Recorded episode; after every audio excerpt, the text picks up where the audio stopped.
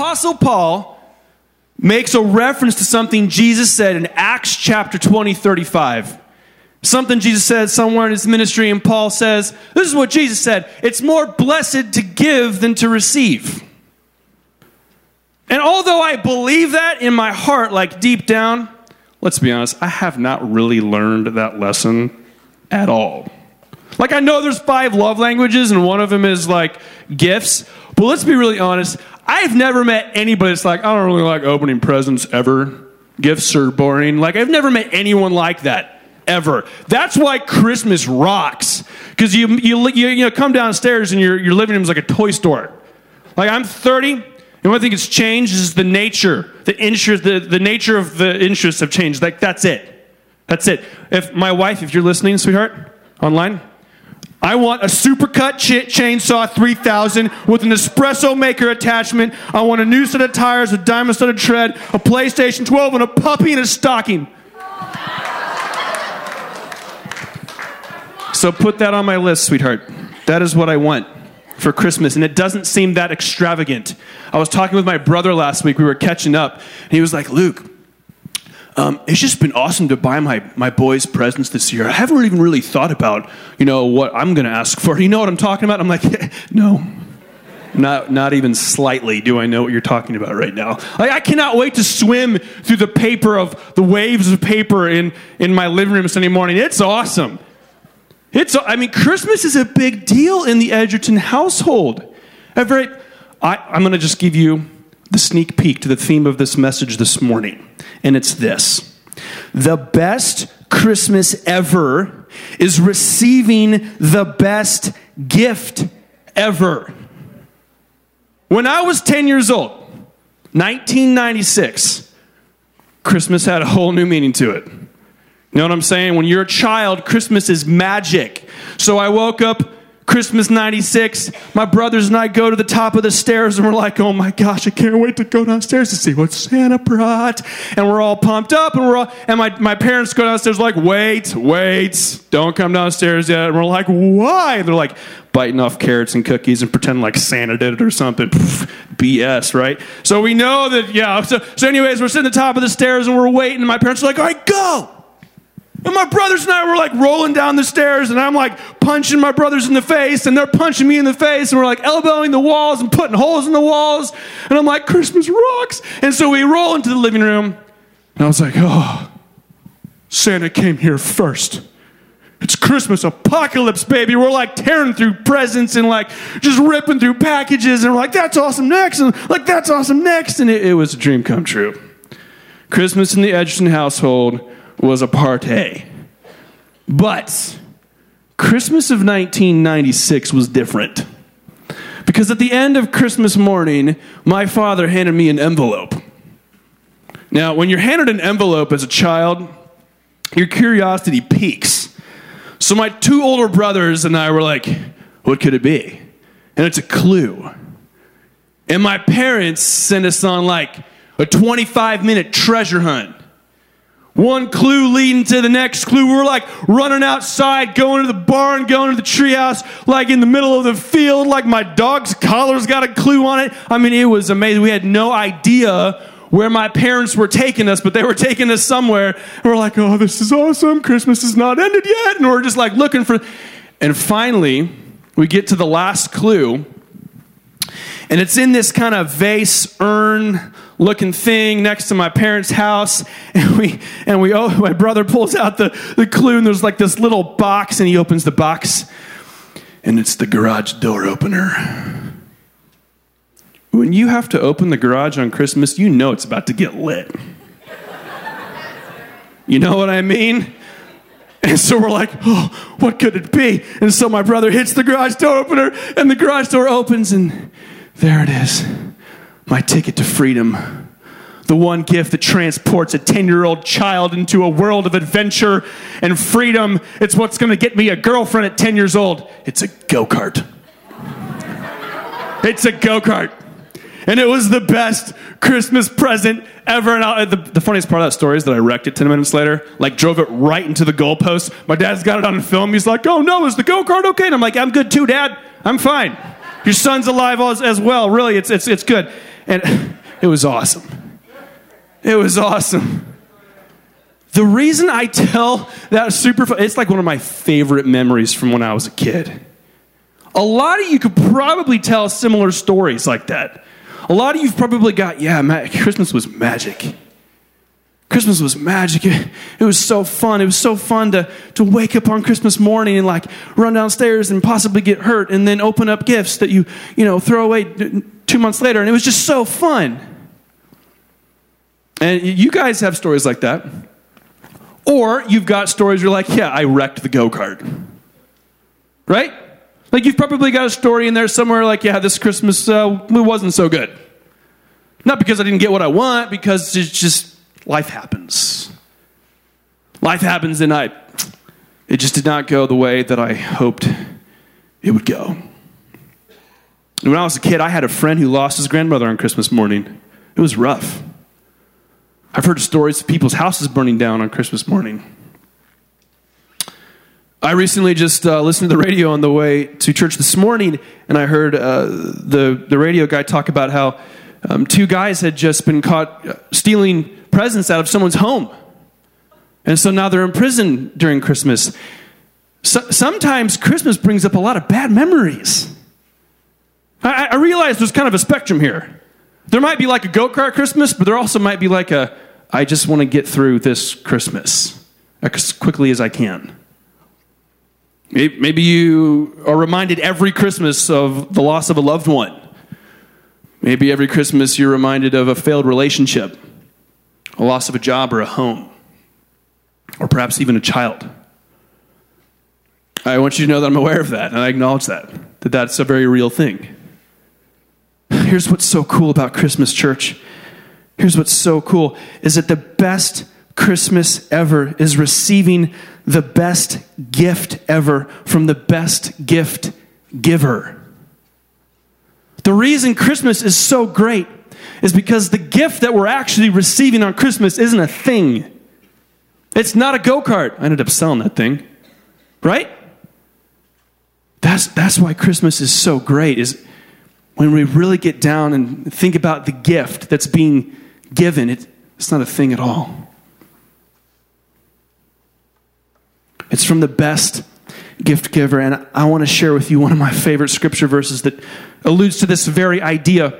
You might have walked into church the first time this morning and welcome. We're glad you're here. Maybe you've been walking with Christ since you were a toddler and you've got the flannel boards memorized. And welcome. We're glad you're here too. I want to share with you a scripture verse that is so near and dear to my heart. It's probably the most overused and also misunderstood scripture verses, but it is powerful. It is powerful. God says this in the Gospel of, of John 3:16 for God so loved the world that he gave.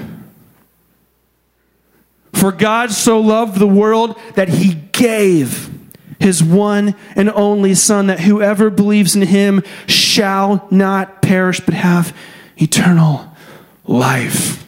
Church, hear me this morning. God gave everything when he gave Jesus, and he wanted to. God gave everything when He gave Jesus, and He wanted to. My parents gave me a go kart when I was 10. It was pretty cool. God gave His Son, God gave His child. Every Christmas, we were reminded of this truth. And sometimes we got to come to church and sit around God's Word to be reminded of it, right? Because let's be honest, the, the, this season is just like chaos. I just got to get all the presents bought for all the people that I want to give to. Or I, have got to do this party and, and, that work party and this kid thing. I get it. I get it. This, this season is like out of control sometimes. So it'd be good for us just to whew, calm down and look at God's word and really get an idea of what this season is about. I want to revisit the Christmas story. I want us as a church to reflect on it and hear it and I thought, how cool would it be to have a child read the Christmas story? But I could only find one kid that was hooked on phonics, and it's Linus, Charlie Brown's best, friend. You know the story. Let's, let's listen in.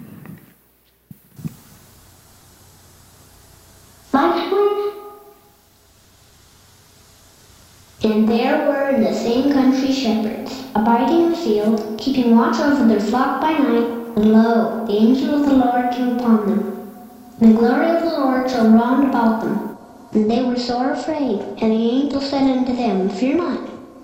For behold, I bring you tidings of great joy, which shall be to all people. For unto you is born this day in the city of David a Savior, which is Christ the Lord. And this shall be a sign unto you.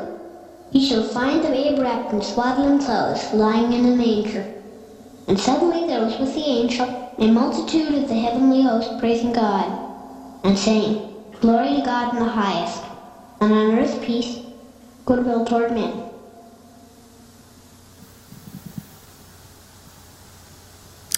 And there were shepherds living out in the fields nearby, keeping watch over their flocks at night. An angel of the Lord appeared to them, and the glory of the Lord shone around them, and they were terrified. But the angel said to them, Do not be afraid. I bring you good news that will cause great joy for all the people. Today in the town of David, a Savior has been born to you. He is the Messiah, the Lord. This will be assigned to you. You will find a baby wrapped in clothes and lying in a manger. Suddenly, a great company of the heavenly host appeared with an angel, praising God and saying, Glory to God in the highest heaven and on peace to those to whom his favor rests. Let's examine this scenario for a moment. Because what's really going on in the nativity scene is not really what we think is going on. Here are these shepherds right? They're on the night shift. They're living in the fields nearby. They're, they're tending to their flock. They're doing their job. They're pulling the night shift, the, you know, the graveyard shift. They're just working. And all of a sudden, the angel of the Lord just shows up in the shepherds' lives and says, hey, Don't be afraid. I know you're scared, but don't be scared. Because the news that I got for you, you're going to be psyched about it. Because that the king, the king that's going to fix everything, he was born tonight. The shepherd's like, what? You know, they're, they're just working the night shift. And then, and then the angel of the Lord's like, well, I'm going to bring all my angel friends and we're going to sing to you about it too. We're going to sing. I'm going to tell you some stuff. It's going to be great. Now, I, am really sorry. I, I got to give you a little history lesson here. The shepherds that we think are super innocent, they're totally not innocent. Rabbinic literature, the, the stuff that rabbis in Jesus' day wrote down, actually suggests that shepherds were kind of like thieves and cheats. I know that totally ruins the nativity scene for you because, like, the shepherd in the nativity scene with the lamb on his back looks super innocent. No, he stole that lamb. Okay? He's totally a thief and he stole that lamb, right? And so the shepherds, the shepherds were kind of like these kind of outside, outcasts, marginalized people of society. Now, they weren't even allowed to be witnesses in the court. They were just kind of like, uh, stay in the field, work in the field, don't come near town. And the scripture says they lived there.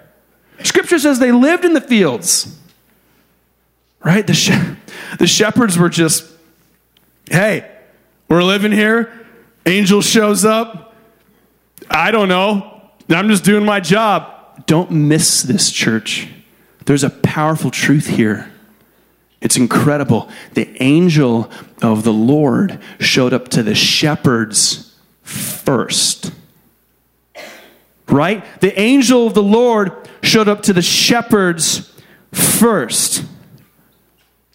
Catch this the gift of Jesus is for all people. Can I get an amen? Like, the gift of Jesus is for all people. But we don't see the universal scope of the gospel more than we do when the angel of the Lord appears to the shepherds first, the ones who are likened to thieves and cheats, the marginalized, the outskirts of society. Contextualize that in your own world. That means the gospel, the gift of Jesus, is for your Muslim neighbor. That the gift of Jesus is for your atheist neighbor. It, he's a gift. That's the idea. He is a gift. And here's the problem even though the gift of Jesus is for all people, our society is obsessed with qualifications. Right? Our society says, he's not qualified for that job. Nope, she's not qualified to be a mom. They're not qualified to be parents. He's not qualified to run that organization, and she's not qualified to lead that ministry. all lies from the pit of hell because nobody is qualified. Only Jesus, the King, is qualified. He does not call the qualified, He qualifies the called. Right? That's what Jesus does. Unfortunately, that lie has made its way into our system of thinking every day. Every day, the way that we live, it's just that lie has made its way in. We say, oh, I don't deserve that. I, I can't deserve that. That's not for me. I didn't earn it.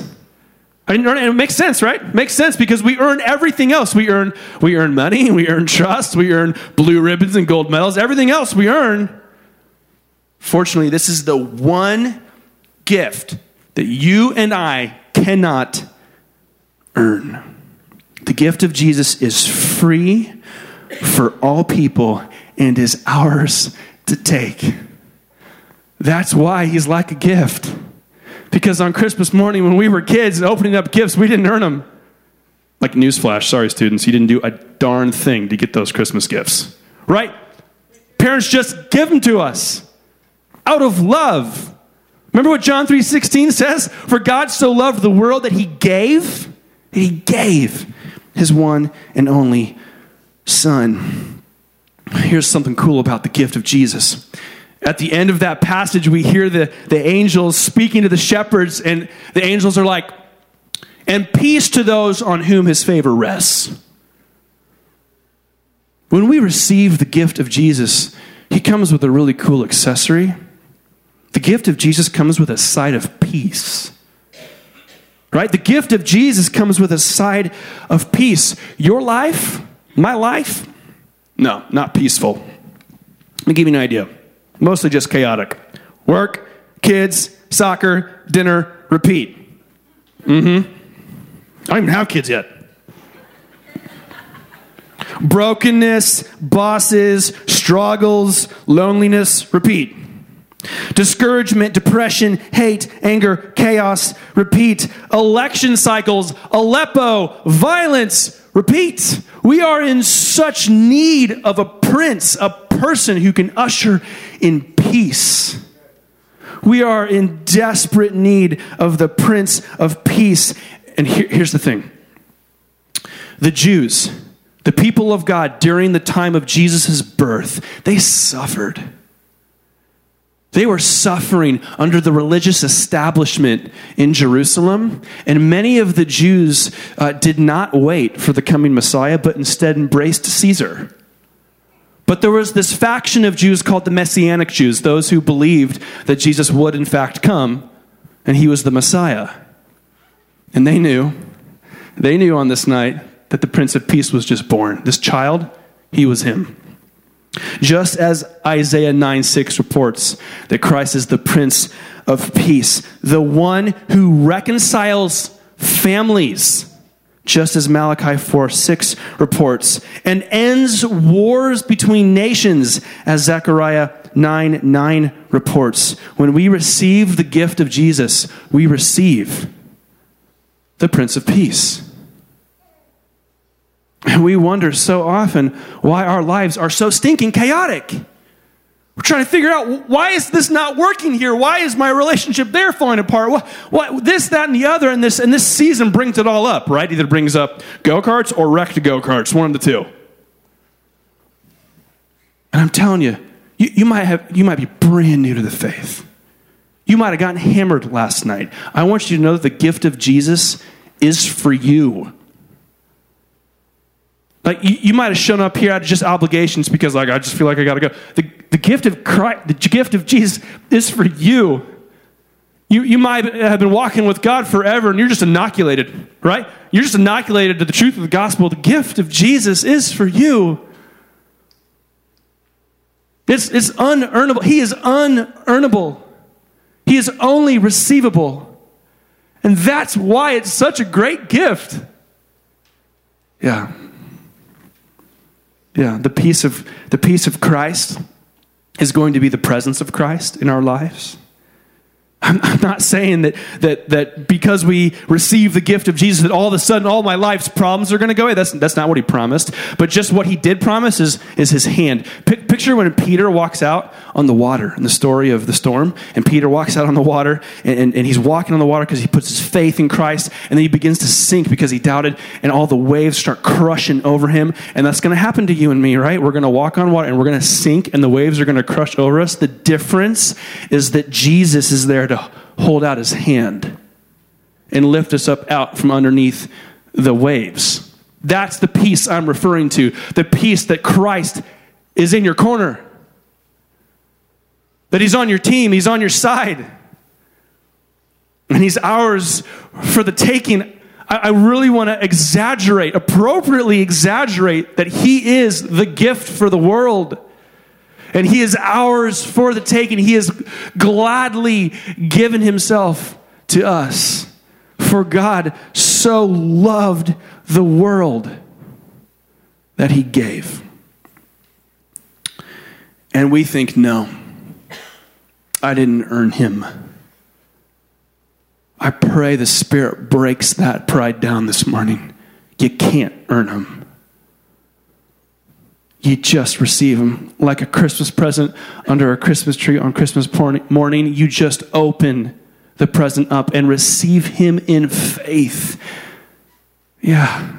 God, right now, I just pray that the persons in this room that feel like they, they don't want to open that gift of, of your love, that gift of you, God, I pray that right now that you would break that wall down, that you'd remind them that you are unearnable, but you are a gift to receive for the life of the world because you loved us. Church, look at me. You know, you might, you might, you might not want to walk into that new, new faith journey. Last week, our lead pastor Josh suggested that our lives are so short. And because it's like a vapor, we got to risk it all. And I want you to know that he's right.